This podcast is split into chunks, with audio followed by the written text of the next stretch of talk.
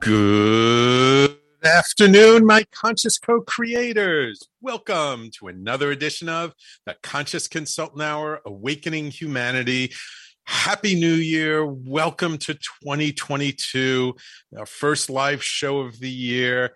Um, we did take a little break. I hope you had your enjoyed your holidays. Hope you took a little bit of time off to enjoy and celebrate. Uh, I know a lot of people who are very happy that it is no longer 2021. Um, and uh, I know uh, I'm also very happy that it is 2022. And uh, I'm looking forward to today's show with all of you. Um, I see loyal listeners. Patty and William already checking in on the Facebook Live. Glad you guys can join us it's one of those shows. It's just me and you today. So please uh, feel free to comment in the comment if you're watching the video on our Facebook page, on either the Inspired Thoughts with Sam Facebook page or on the Talk Radio NYC Facebook page. Um, or if you're just listening, you can always email me at sam at theconsciousconsultant.com. Um, uh, ooh, and I see Anne checking in on the Facebook Live, and Patty also saying, yes, hopeful for a better year. Yes, yeah, I know. It's not starting off so good for a number of people. A number of my friends, I was away for a couple of weeks. I'm actually going to be talking about my my trip down to a little known island in the Caribbean by the name of Montserrat. Um, but um, uh, but first, of course, we're going to start with our little section from my book, Everyday Awakening. Um, but we're going to be talking a lot about resilience today. Um, and and I really feel like this is a very timely topic because look, this this pandemic's been going on for a while. Whether you say it's now an endemic or not, whatever it is, it's an additional stress in our lives. And that stress, whether we're aware of it or not, whether we're conscious of it, whether we think we're feeling it or not, it's there in the background, underlying. And so I thought this was a great topic to start off the new year because these days it does take resilience just for everyday life. So we're going to get into resilience uh, in a little bit. But first, of course, uh, our section from my book, Everyday Awakening, uh, which, as always, if you have not gotten it yet, you can get it at everydayawakeningbook.com. And and uh, please let me know if you did get a copy. If you enjoyed it, feel free to leave a review up on Amazon. Let me know what you think of the book. I'm I'm really interested in people's feedback. So today's section is called "Integrity Creates Influence," and influence is golden. Integrity is not just about showing up. Integrity is much more encompassing. It includes our words, our deeds, our actions, and our intentions. First, we can build trust by showing up consistently. Then we can build trust by living up to our words that's when people look at our deeds and actions to see if they are in alignment with the things we say. Sure, it is easy to find people who say one thing and do something else. Many of them get away with it for quite a long time. Eventually, though, the inconsistent nature of their actions is revealed and people stop believing them. They may never say a word or give any feedback. The lack of integrity turns them away and they feel no compunction to let the person know. Yet a beautiful thing happens when our words and actions are aligned on a consistent basis. People start to trust us on a very deep level. That level of trust gives us real influence. And that influence must be treated as the most precious gift, for it is it is more precious than gold, for that influence allows us to share our work and ourselves to an enthusiastic community. That community is what will support us for the rest of our days. Where has integrity created more influence for you? in your work, with your family, your friends? Do you cherish the influence that your integrity has given you? So, this uh, section of the book I wrote really came from my deeper understanding of influence um, through my association with a wonderful organization. You've heard me mention them several times on the show, the Evolutionary Business Council, which is a a, a community of transformational thought leaders. And I'm very honored and very proud uh, to be a part of this organization. And a lot of the organization, a lot of what it was about when I first joined was all about influence, about how gifting influence builds our influence, how gifting influence to other people who are doing good things raises them up, and then it raises us all up. Uh, and I started to learn over time, like really the value of influence. It hadn't really been in my consciousness that much. But influence, I've learned, is really precious. And most people think influence is just about power or money. If you're a boss at work you have influence. If if if you're the person signing my paycheck you have influence over me. But it's so much more than that. Because you may have influence as a boss of what hours I work over the type of work I do but if you're out of integrity if you're not living up to your words if you're eh, not really uh, living up to the energy and the mission, you know, so often we see uh, corporations who have these wonderful slogans and beautiful sayings, but when you really look at how the company operates, it doesn't really follow those beautiful words. And that gets revealed eventually. Sure. If you have a lot of money, not only can you have a lot of influence, uh, but you can cover things over for a period of time. But eventually, the truth of how we are being, the truth of how that organization is operating in the world is just naturally going to come through. We can't hide who we are. And in some ways, organizations that are very uh, uh, sort of pyramidal in structure. There's there's a CEO, a chairman of the board, a bunch of VPs, middle managers, and then frontline people. It all comes from the top.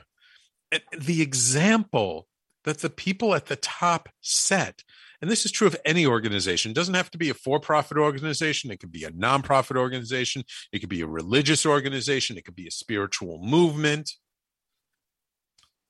the integrity of that person flows down to the organization. And it takes a very conscious person to step outside of that and say, oh, I see everybody else is being like this, but I'm not going to be like that. And the reason why I say it takes a very conscious person to make that choice is because when it starts flowing down and everybody around you is acting the same way, it's hard not to fall in line. That peer pressure, we're naturally social animals.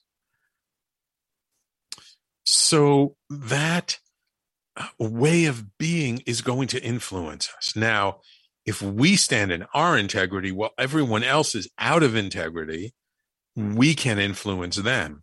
But it's about being truly aligned, really being aware, being centered, and knowing what are our values, what are our standards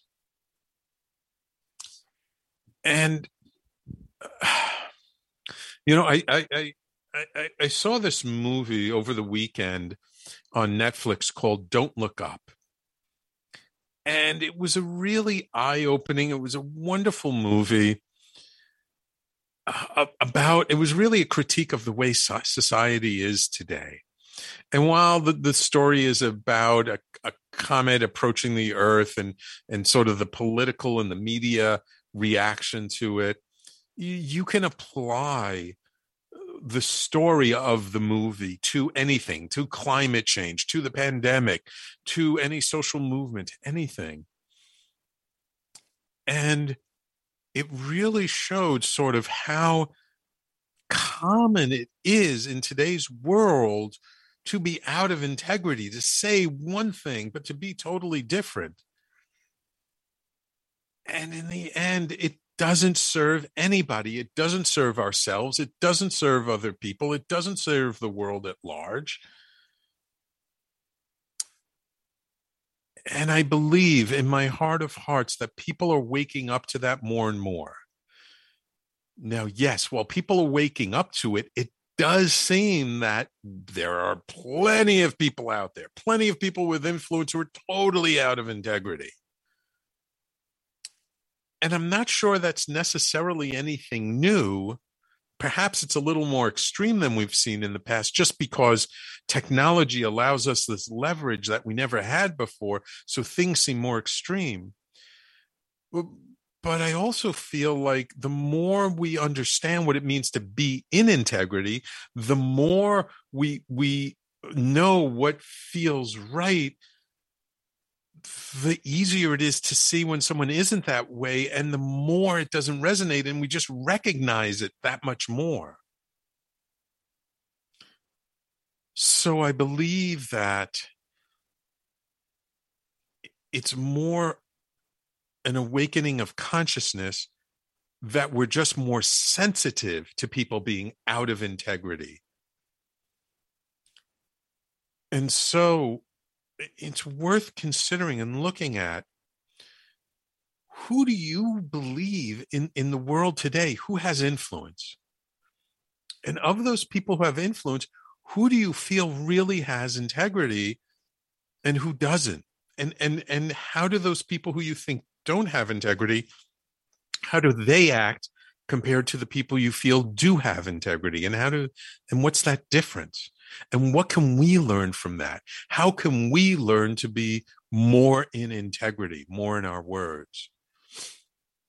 There's that old expression, and anyone who's out there who's a parent, I think will totally get this. Your children will follow what you do, not what you say. We all like to believe that if we tell our children, hey, you know, this is the right way to do things, this is the way you should be, but we're being totally opposite, they're not going to listen to our words. They're going to model our behavior. And that's where real integrity comes in our behavior, not just our words, but our behavior, our energy. And sometimes I see people are a little bit too fanatical around, oh, I got to live up to my word. It's got to be exact to what I say. I have to do exactly that. But life happens. That's not realistic. That's not being a human being. It, now, yes, you do want to live up to your words on a normal day to day basis, but sometimes something happens. Sometimes we make a commitment, we can't live up to it. it. It's not always about living up to our word 100%. Maybe it's like 80%. But it's about that 20% that we don't live up to. Do we clean it up afterwards? Do we acknowledge it? Do we own it? Do we say, hey, look, I messed up. I own it. This is what I can do about it. I apologize. I am a human being. I am working towards doing better. That recognition is also what brings us into integrity by owning when we're out of integrity. Sometimes that creates more influence than anything else. So, look, I'm not saying people have to be perfect. I'm not saying we have to completely follow our word every moment of every day for the rest of our lives. But it's about our energy. People can feel it. Do we mean what we say when the moment we say it? And maybe something happens and, and we can't quite live up to it, and, and that can be okay. But do we clean it up afterwards? That's owning our integrity. So I hope this gives you something to think about um, over the next week. Think about integrity in your own life. How much are you in integrity yourself? And are you saying yes when you really mean no? And are you saying no when you really mean yes? And and are you uh, making promises that maybe you didn't consider enough before you make that promise? And maybe if we just take a little bit of extra time and step back and be a little kinder and gentler to ourselves, maybe those promises we wouldn't make if we really gave it a little more thought. So I would love for you, my loyal listeners, to just just ponder that for the next week or so. In what way can you live up to more of what you're really about? And maybe it's about making less promises, not making more.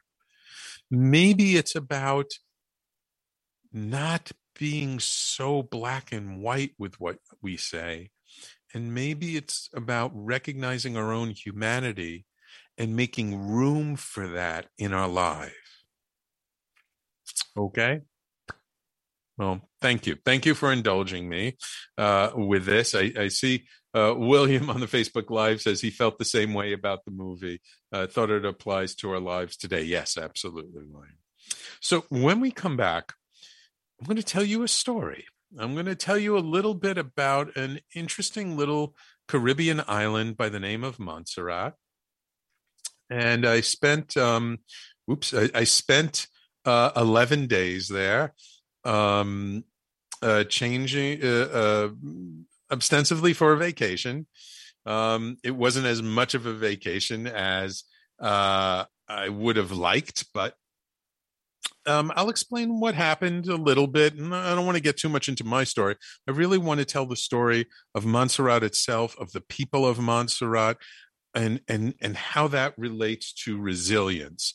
And uh, I have a whole bunch of practices and things I'm going to intertwine in this. A wonderful group of people I, I had a meeting with yesterday, and I asked them what is resilience for them. What do they do to help them to be resilient? So I'm going to work that into it as well. So everybody, please stay tuned. You're listening to the Conscious Consultant Hour, Awakening Humanity. We do this every Thursday, except for the last two weeks of the year when I take off.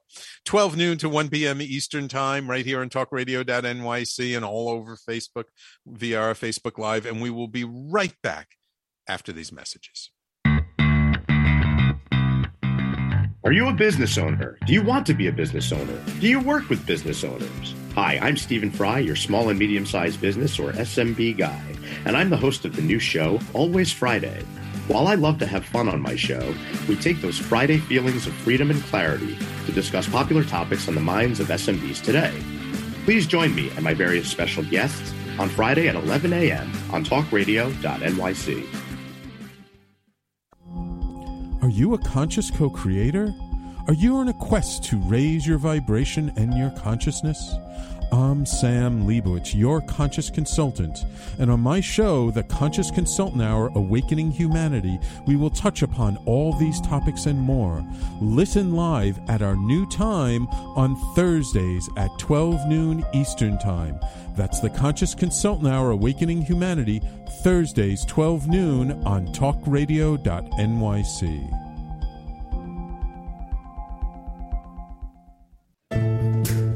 Are you on edge? Hey, we live in challenging, edgy times, so let's lean in.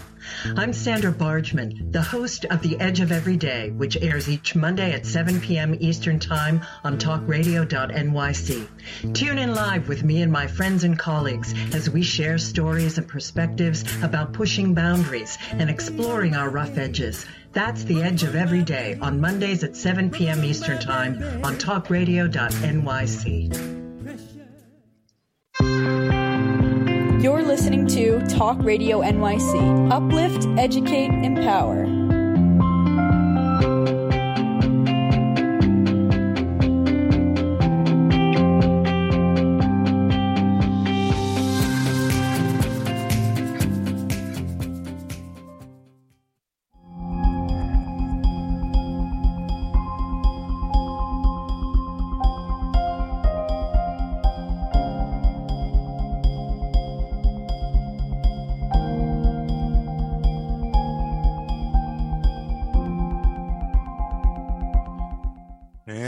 Welcome back to the Conscious Consultant Hour Awakening Humanity. Thank you all for tuning in today. Um, I, I hope that uh, today will, will serve you, that today's show will touch something to help you a little bit. Um, so, uh, I want to tell you about this little island in the Caribbean known as Montserrat. It's spelled M O N T S E R R A T and you know, typically at the end of the year, my wife and I, we close down our businesses the last two weeks of the year. We go away on vacation, typically to someplace warm, not always. And, you know, given everything with COVID, we were trying to be careful to see, you know, to go someplace where, where things uh, were relatively under control. And, and my wife happened to stumble upon the, um, uh, Department of State, the U.S. Department of State website, where they they ranked a bunch of countries by like you know what level they are at, like level four being like really bad, level one being really good. And we originally think of going someplace else in uh, Central America, and it turned out not such a good place to go at this time. Um, and they we're looking around, and we saw that there was this one island listed, Montserrat, as level one. That the COVID rates were really low. And so we started to research into it, and we found that uh, uh Montserrat was kind of known as the the an old world style Caribbean island, that it wasn't built up, it wasn't very commercialized. And that kind of appealed to us. You know, the pictures all made it look absolutely beautiful um and so we decided to go there and uh we we should have done a little bit more research before we booked our tickets because uh we booked our tickets and then we found out that even though we were fully vaccinated that we still had to be in quarantine for five days.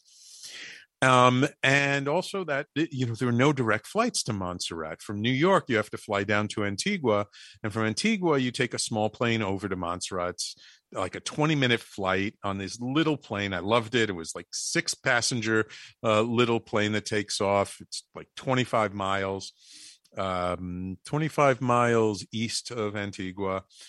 Um, and, and it was beautiful. Um, but once we got there and we started talking to people and, and, you know, my wife and I, we're the kinds of people that when we go and visit a place, we don't like doing the touristy stuff. We don't stay in resorts. We like talking to people. We like walking around. We like really uh, getting to know a place. And so um, I learned a few things about Montserrat. Um, it, it, was a small island in the Caribbean and it had been inhabited uh, by indigenous cultures. Um, the Tainos, uh, you know, centuries ago, probably, uh, um, you know, 1500 years ago. Uh, but at the time that the Columbus came and, and when the European settlers finally came in the early 1600s, it was actually deserted. There, there was no one there, although there were um, indications that there were uh, prior cultures.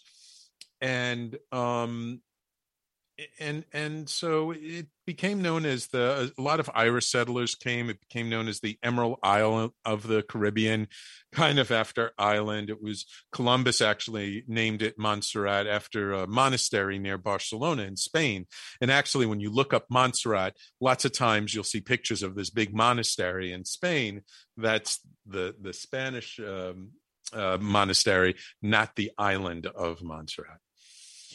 Um, but the significance of Montserrat and of the people that we came to learn is uh, first of all, there was there is a volcano. There's an active volcano, and uh, if anyone's a friend of mine, if anyone looks at my personal feed, you'll see I, I posted a bunch of pictures when I was down there of of the volcano. It, it's not I mean, it's I want to say it's not active, but there's still kind of a lot of steam coming off the mountain, uh, and and actually created a whole new mountain because in '95 it first started to erupt, and the the scientists thought it was going to be a little further south, like that's where the active area was, but it actually went a little, not not a lot. It's still in the south, a little further north in between these two mountains, it, it, created a whole new mountain, but it didn't just erupt in 95. And, and the eruption in 95 was relatively minor. It kept erupting in 96. In 97, a big eruption. And that big eruption, the lava literally destroyed the capital city of Plymouth and and I saw pictures of Plymouth. Actually, saw them online. You could probably still see them. It was a thriving capital. It was the center of life. It's in the southern part of the island, and uh, luckily, very few people died. That the population of Montserrat at the time was probably over thirteen thousand. They said somewhere between thirteen and fourteen thousand. Um, but the lava destroyed the whole capital, and people had to evacuate. Um, it, it's a British overseas territory, which means Britain actually owns the island. Um, and they use the Eastern Caribbean dollar, which several islands in the eastern part of the Caribbean use. Um, and so a lot of people left when that happened. Um, but if they didn't, and, and not necessarily all right away, because the volcano actually kept erupting, um, you know, over not just 97, 98, 99, it actually kept erupting up until about the year 2010. So for close to 15 years, this volcano kept erupting. So uh, for many years, people were living in shelters. They were living in crowded, very uh, unwell conditions. And then Britain offered a package. They paid people money to leave, and many people moved to, to Britain, to England, to Canada, to other places, wherever they could. And the population actually shrunk down to about 3,000 people on the island. And mostly this is people who lived in the north, um, who lived in areas that were not affected by the volcano. And, and there's this whole uh, exclusion zones. There are several zones in the island. Um, and you can actually take a tour and you can go into Plymouth, but you have to get a special permit. You have to check with the police. We, we didn't do that. We actually um, uh, did a little tour that took us uh, to Richmond Hill, which is close to Plymouth, and we were able to go in and, and this famous hotel, uh, the Montserrat uh, Springs Hotel, and and you know it was abandoned, covered in ash, and and we and then he the guide also took us to this other building that was close by that had been condominiums, you know, very nice apartments, and you could see how people left, and they probably just took what they could carry with them, and there was still stuff left there, and and and and how things got destroyed by the lava and and and really firsthand got to see the destruction. And while i've seen pictures like this i've i've been in areas before that have been destroyed by war and by other things it was really my first time to actually go inside a building that was affected by the volcano. And so it really kind of hit home to us like how much the people of the, the, country must have gone through at the time. And we heard stories about how you'd have to get up on the roof of your building and you would have to shovel and, and, and sweep the ash off of the roof of your building. And they were wearing masks all the time because otherwise you'd breathe in the ash and cause all kinds of lung problems. And we learned all about the volcano. I'll talk a little bit more about that after the break. But then I also learned, I, I forgot that in 1989, just five years before, there had been this huge hurricane that came through the Caribbean, Hugo. And Hugo did massive destruction. And Montserrat was directly in its path. And they said when Hugo came through, actually something like 94, 95% of the buildings lost their roofs. And that George Martin, the famous producer of the Beatles, he actually had a studio, Air Studios in Montserrat, and many famous uh, uh, musicians had come down and would record in his studio, not just the Beatles and Paul McCartney, um, uh, um, Eric Clapton, the Rolling Stones. I mean, just all kinds. Almost every famous band of the seven late 70s early 80s had been down there recording um and now that was gone and and the people of montserrat survived that and they'd just been rebuilding like things were, were just coming back and it was just starting to thrive in 95 you know about five six years afterwards and then the volcano exploded so when we come back i'm going to talk about sort of what's what happened since 95 97 and what i saw what i saw in the people of montserrat of what they were like today and what i believed how resilient they are and what helped to make them so resilient. And so i hope maybe the story maybe some of these lessons can help us in being more resilient today so you're listening to the Conscious Consultant Hour, Awakening Humanity. This is our first new live show for 2022, and we will be right back after these messages. Howdy, I am Joseph Franklin McElroy, host of the new podcast, Gateway to the Smokies. It airs on talkradio.nyc every Tuesday night from 6 p.m. to 7. Every episode is dedicated to memorable experiences in the Great Smoky Mountains National Park and surrounding areas. This show features experts and locals who will expound upon the richness of culture, history, and adventure that awaits you in the Smokies. Tune in every Tuesday from 6 p.m. to 7 on talkradio.nyc. Are you passionate about the conversation around racism? Hi, I'm Reverend Dr. TLC, host of the Dismantle Racism Show, which airs every Thursday at 11 a.m. Eastern on talkradio.nyc. Join me and my amazing guests as we discuss ways to uncover, dismantle, and eradicate racism. That's Thursdays at 11 o'clock a.m. on talkradio.nyc. Are you a small business trying to navigate the COVID 19 related employment laws? Hello, I'm Eric Sauver, employment law business law attorney and host of the new radio show Employment Law Today. On my show, we'll have guests to discuss the common employment law challenges business owners are facing during these trying times. Tune in on Tuesday evenings from 5 p.m. to 6 p.m. Eastern Time on talkradio.nyc. You're listening to Talk Radio NYC at www.talkradio.nyc. Now broadcasting 24 hours a day.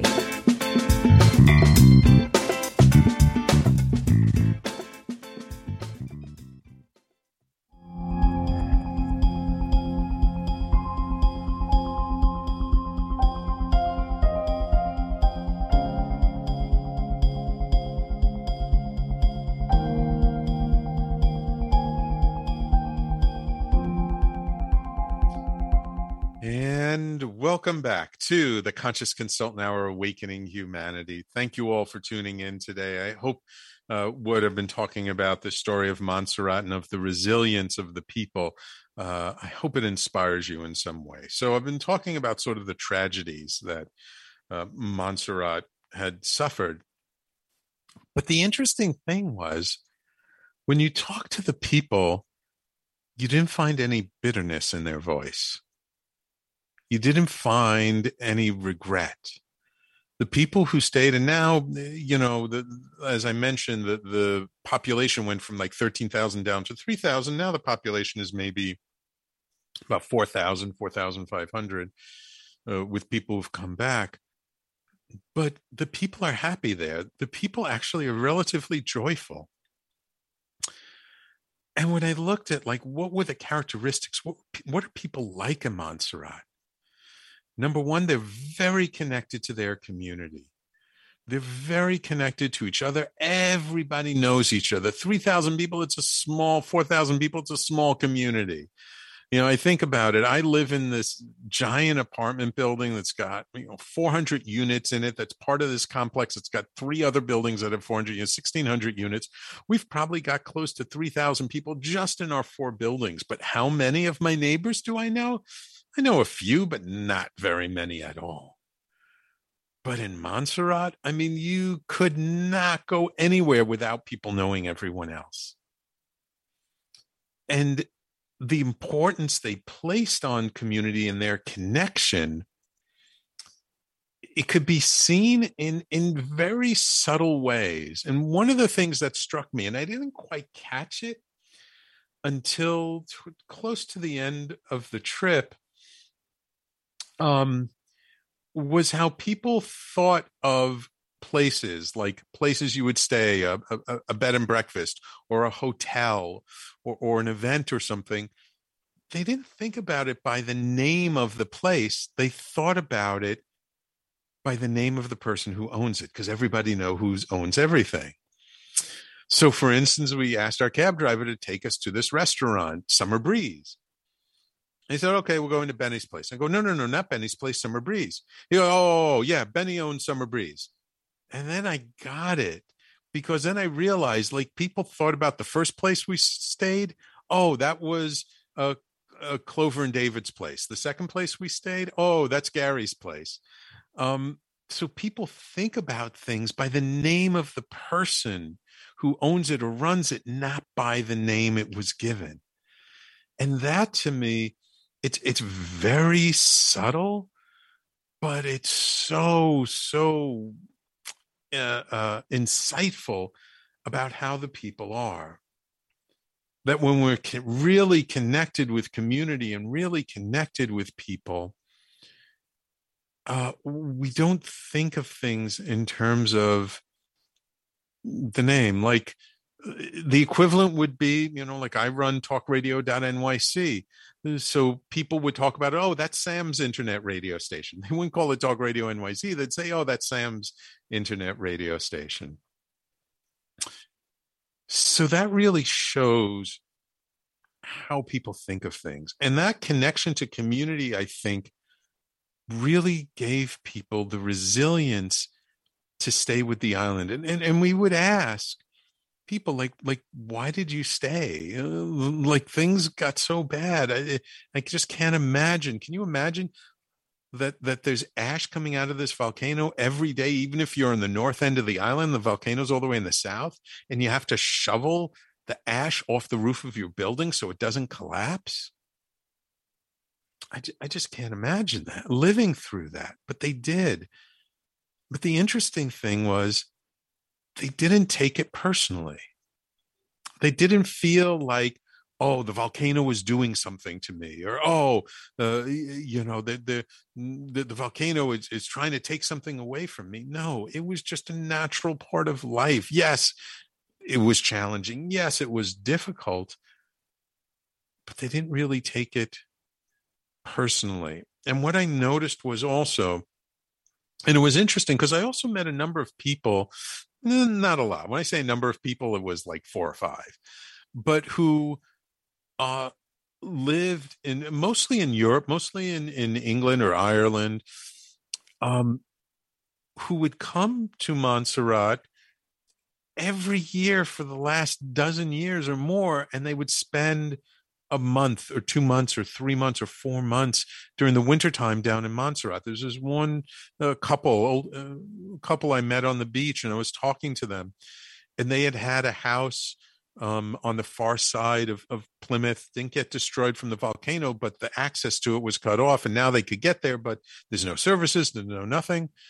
Um, they still own it, but it's like doesn't mean anything because you can't use it. They ended up staying, coming back. They bought another house in Montserrat and they would come every year from like December until March for the last 13, 14 years. And I'm just thinking, like, wow, like you kept coming back even after you basically lost your house. I mean, not that it's destroyed, but you've lost the use of your house and you came back and you bought another house and you still keep coming back and and I asked and I and I wondered like why why why would you do that? And they just even though they weren't from the island they felt such a connection to the place. They felt a connection to the beauty. They felt a connection to the nature the peace.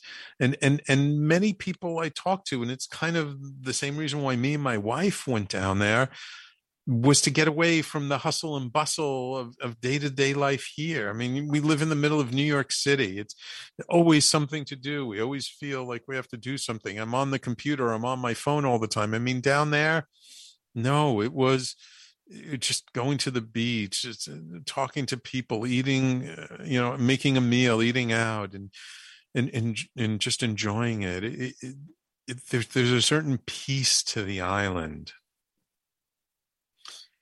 and so I found that people down there were actually very grateful. Like many of them have traveled to other islands, many of them have been to to to Europe or the United States, so they know what it's like elsewhere.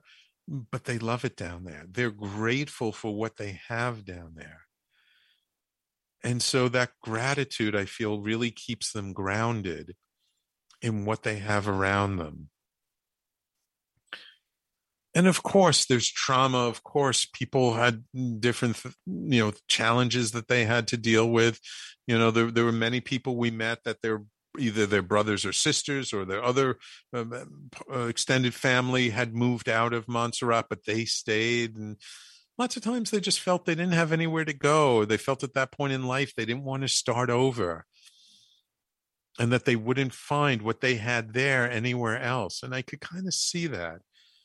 You know, given that the island is a relatively um, isolated island, it's difficult to get to.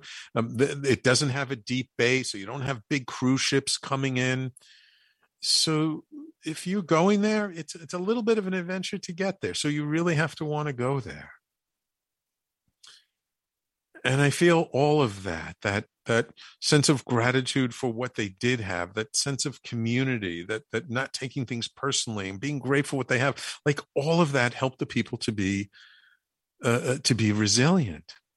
And actually, the resilience it doesn't just stop with the volcano, what everyone lost things were just coming back. Uh, I talked to many people, and it's like the the the just like 2018 2019 people started to come back. They started to get a few more visitors. Workers were coming in rebuilding infrastructure. You know they still actually don't have an official capital um, but people started coming back and they were expecting 2020 to be like the best year ever. I mean think about it. Hurricane Hugo destroys uh, most of the buildings. They build back. Then the volcano explodes a few years later and destroys their capital, and most of the people leave and and and and destroys just even their way of life for the most part for several years. Again, the volcano erupts 95, the big one 97 keeps erupting for another 10 years, 13, 14, 15 years finally it's settled down like finally things are calm takes a little while to build it back up and then suddenly covid hits suddenly there's a pandemic and they close their borders because they don't have a tremendous medical infrastructure. They couldn't afford for people to really get sick with covid. And so when we were checking out like the stats of like you know how many people got infected out of the island out of the three to 4000 4500 people over the course of this entire pandemic 44 people caught covid. And, and obviously it had to have come from tourists or people visiting or people coming back from other places. But out of those 44 people 42 recovered. One person left the island. Might have been a tourist or might have been just a, a temporary resident, and one person passed. And interestingly, the one person who passed was something like 99 or 100 or 101. I don't know. I heard a few different things about how old she was. And one person said, Yeah, I, I, don't, think she really passed from COVID. It was probably more from uh, uh, uh other conditions just because of her age. Um, but I thought about it, and it's like, first of all, it's a very low percentage because they're very careful and and and they actually closed their borders in 2020 and, then they they just reopened them i believe it was in september or october of 2021 they just started to let people in who were non-residents um, and they've been very very careful so even if you were vaccinated you still needed to go through a five day quarantine and you you got a pcr test uh, you know uh, uh, after about four days. And then if it came back negative, then the fifth day they would release you. So they were being very careful. And and they don't do the PCR test the way we do the PCR test now in the United States. They do it like the old way, like they go all the way back up. It's a little bit uncomfortable. Because they just couldn't afford it. So they very careful. Now, they didn't take COVID personally. They didn't take this pandemic. They didn't they they weren't mad at the uh, at the, the the Department of Health for doing this. They're still cheerful people. They may not have much there. You know, it's not a wealthy island because there's not a lot of industry. There's not a lot of tourism.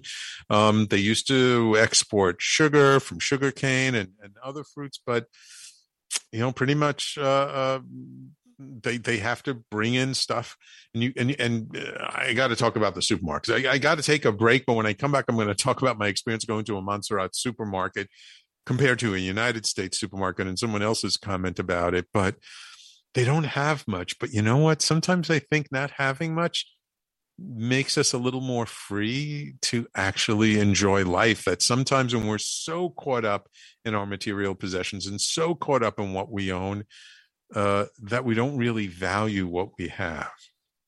So uh, i'm going to come back. I will talk maybe a little bit more about this idea of resilience. Thank you for all the hearts on the Facebook Live. Thank you for tuning in. And and I see Anne, one of my new uh, loyal listeners, said uh, this reminds her of the fires that in her area in Southern Oregon last year, now in, in Boulder, um, uh, that are now uh, happening, and it's been incredible to see the devastation. People here uh, people are there to help those in need. Yeah, I mean, it's interesting how when there's a lot of uh, uh, uh, natural disasters, people really come together to help each other. So, anyway, resilience. We're talking about resilience.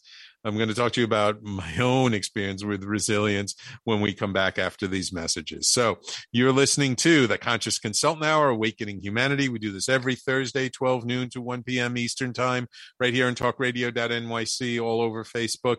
Uh, and we will be right back in just a moment. Join us every Tuesday at 4 p.m. Eastern for the Mind Behind Leadership, where we focus on what leadership really means to us and to others. We have practical discussions with the CEOs of some of the world's largest companies, owners of small businesses, and experts in psychology and behavior to get that inside track what to do, what to avoid, or what really happens. Join me, Graham Dobbin, at the new time, 4 p.m. every Tuesday for the Mind Behind Leadership here live on talkradio.nyc. Hey, everybody, it's Tommy D, the nonprofit sector connector, coming at you from my attic. Each week here on talkradio.nyc, I host a program, Philanthropy in Focus. Nonprofits impact us each and every day, and it's my focus to help them amplify their message and tell their story. Listen each week at 10 a.m. Eastern Standard Time until 11 a.m. Eastern Standard Time, right here on talkradio.nyc. Calling all pet lovers Pet Avengers Assemble! On the Professionals and Animal Lovers show, we believe the bond between animal lovers is incredibly strong. It mirrors that bond between pets and their owners. Through this program, we come together to learn, educate, and advocate. Join us live every Wednesday at 2 p.m. at talkradio.nyc. You're listening to Talk Radio NYC at www.talkradio.nyc. Now broadcasting 24 hours a day.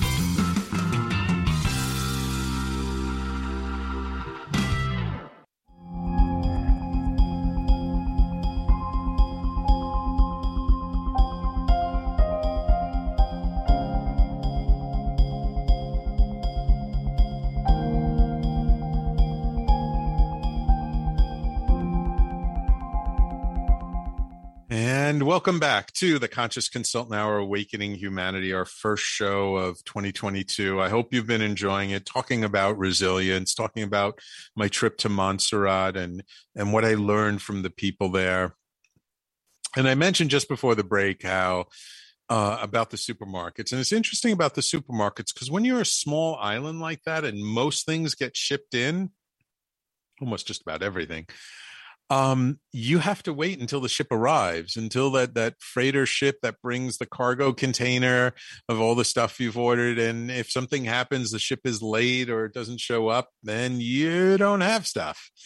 And so we went into the supermarket. And I, when we were warned ahead of time, so we kind of expected it that there's not a lot of choices it's not like the supermarkets here in the United States where you've got 15 kinds of apples and and hundreds of cereal boxes and everything else. You go into the supermarket there and it's more like in New York, I would say it's more the equivalent of like one of the little bodegas, one of the little delis and, and how much food they have. And and one of the the residents had said that when they go to a supermarket in the United States, it's like going to Disneyland. There's so much stuff and it's so colorful and oh my god. And even my wife, who who comes from China, when when she first came, you know, China is much more developed now. Um, it, it, it's very different.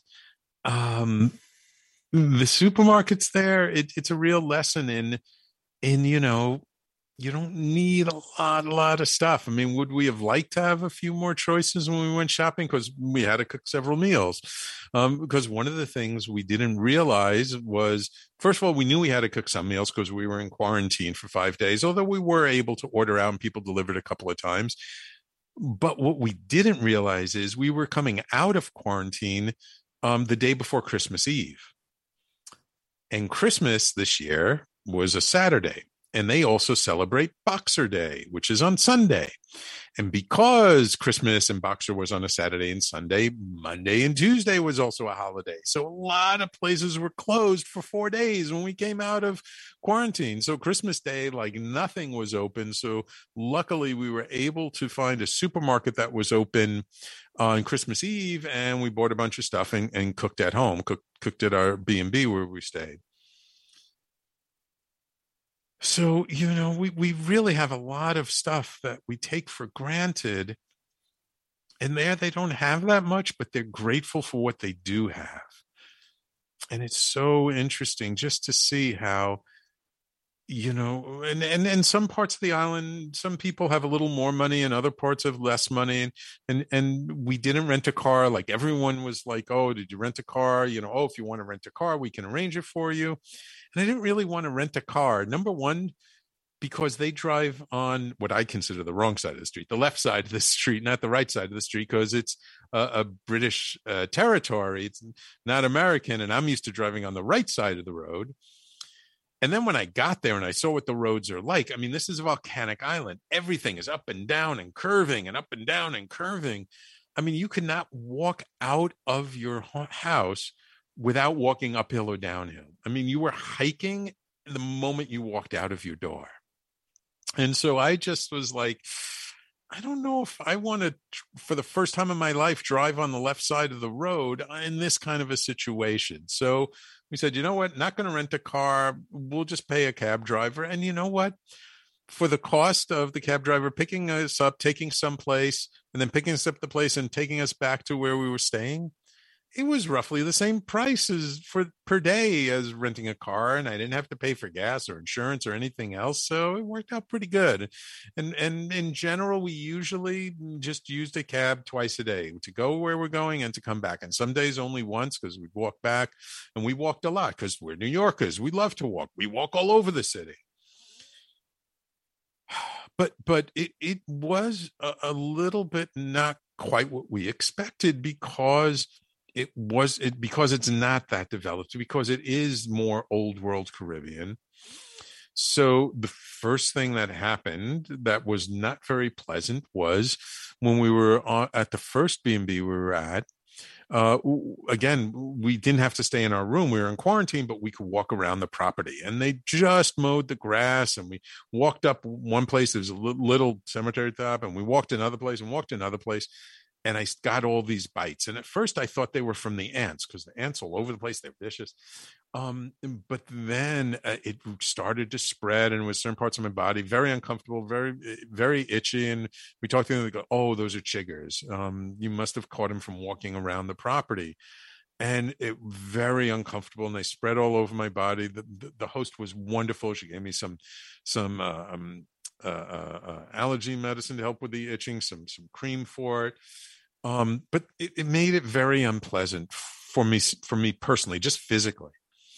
Then we moved to the new place and you know we go around and then we have challenges around christmas around finding places that are open being able to do stuff. Now keep in mind my wife and i we haven't been on vacation in two years. Like this was the first like trip to just relax. We haven't been traveling because of covid. This was supposed to be our, our, our really our getaway to relax and enjoy ourselves and and there were plenty of times.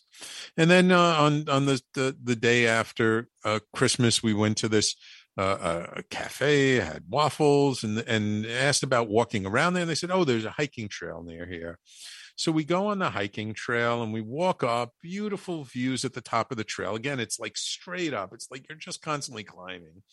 Uh, so it was a bit of a it was a bit of a exercise a bit of a hike but then we decide instead of going back after we reach the the the, the lookout point, the overview point, we decide to just continue, see where it's going. And so we're going down, down, down. And I kind of realized that you know, we had gone to the north to this cafe and we're heading more towards the south. So we're getting closer to where we live. And so down, down, down, we decide to go. And, and I'm an experienced hiker. I've, I've hiked before, and then the trail was pretty clear and relatively marked. But then it started to get not so clear, not so marked. Started to get a little nervous. And then we came to a part of the trail where it was washed out, and and then it was kind of a little tough to figure out which way do we go started to follow the riverbed turned out after a while it wasn't the right one came back up i tried to climb up the the, the other side because i was pretty sure it was across the way. I slipped and fell scraped my leg it was bleeding it was awful. Um you know then we decided to go down the riverbed came back up again found an easier way across and then found the trail and walked home. And by the time i got home my leg was killing me it's all bloody. And and uh you know we just wanted to relax. And then the next night we we go out we go out to get something to eat we walk back very pleasant evening and then uh, uh we, we had done laundry and we brought it up and, and put it up on the, the roof of the building. And then all of a sudden, notice there's all these bugs all over the place, gnats. And then I go down and I see where I turned on the outdoor lights of the of the place we were staying, then a whole wall covered in gnats. And then we go inside and there are gnats everywhere. And we're not talking like a dozen gnats. We're talking like hundreds, thousands of them. We're like, oh my God, and trying to get in touch with the host and couldn't get in touch with them and it was just ridiculous. It was just like one thing after another after another. And I was exhausted. I just couldn't even deal with it. Um, the host was very nice. He let us stay in a different room that night.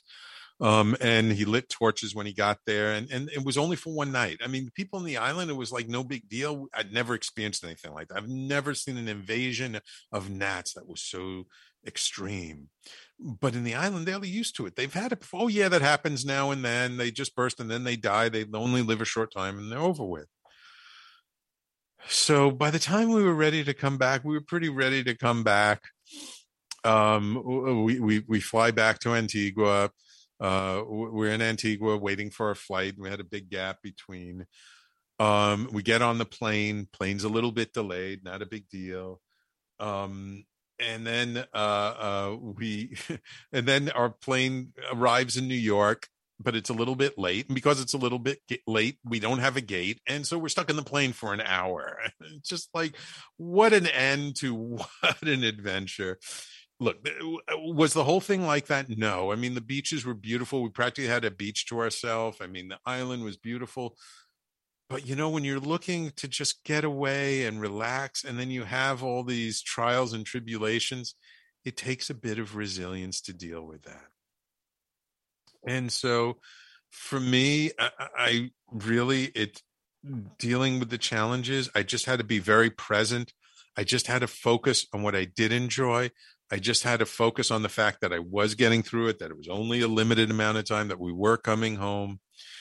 Um, so yeah this whole trip was about resilience which is why today's show was all about resilience. So I've, I've, talked a lot. I've tried to weave in some resilience practices some keys i see towards resilience. I would love to hear from you. What what helps you to be resilient what kind of uh, uh, things do you find and i think it's very relevant to what's going on in the world today what we're all experiencing with the pandemic we all need more resilience. We all are going through a challenging time, but you know what? Sometimes looking at the contrast, looking at what other people have gone through, which is so much worse, maybe, than what we're personally going through, to me, that also helps me to be resilient. It also helps me to say, you know what? It might be challenging, might be difficult, but it's not as bad as as other people. Anyway, that's my show for this week. I'm over time. Thank you all for tuning in. I so appreciate you all. Uh, if you enjoyed the show, please share the video. If you're watching the video on Facebook, share it with your friends. Uh, if you missed any part of today's show, you can always find the recording recording posted on the website later today or tomorrow on talkradio.nyc. And of course, we, we're posted in all of the podcasting platforms uh, Apple Podcasts, Google, Stitcher, Spotify, Pandora, iHeartRadio, all over the place. If, if you listen to podcasts anywhere, um, you know, you you can find the Conscious Consultant Hour. So thank you all for tuning in. Next week, I got an amazing guest lined up for you. I hope you enjoy next week's show, and I hope you'll join us then. Thank you all for tuning in. Don't forget, uh, later today, five o'clock, it's Frank Harrison with a show, Frank About Health. We've got all our Friday block of shows from 10 a.m. to 1 p.m. And then we do it all next week, starting on Mondays at 7 p.m. with Sandra Bargman and her show, The Edge of Every Day. Thank you all for tuning in. We'll talk to you next week.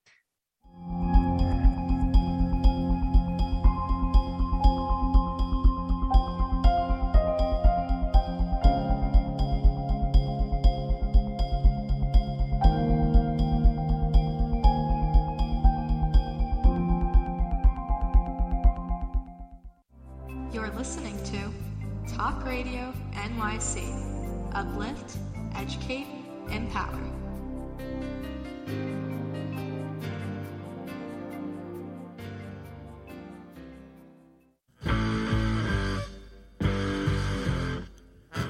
Do you run or are ready to open your own business? Hi, I'm Jeremiah Fox. I've been operating and opening small business for the last 25 years, and I'm the host of the new show, The Entrepreneurial Web. Tune in every Friday at noon Eastern Time for insights and stories on the nuances of running small business right here on Fridays at noon, talkradio.nyc.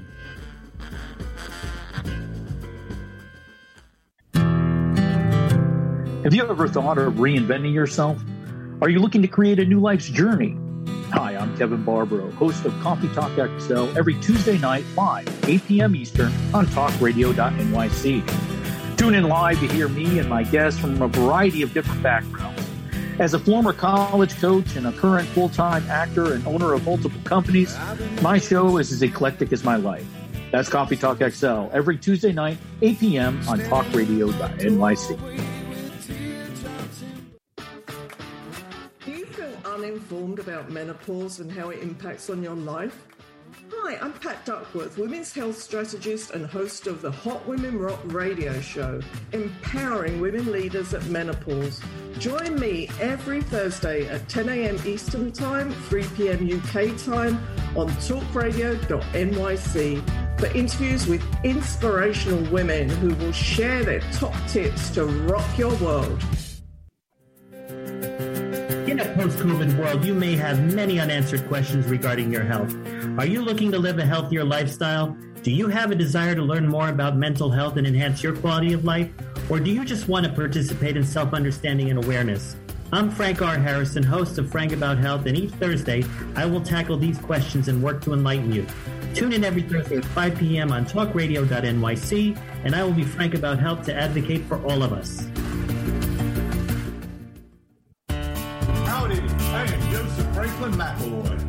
New podcast, Gateway to the Smokies. It airs on talkradio.nyc every Tuesday night from 6 p.m. to 7. Every episode is dedicated to memorable experiences in the Great Smoky Mountains National Park and surrounding areas. This show features experts and locals who will expound upon the richness of culture, history, and adventure that awaits you in the Smokies. Tune in every Tuesday from 6 p.m. to 7 on talkradio.nyc.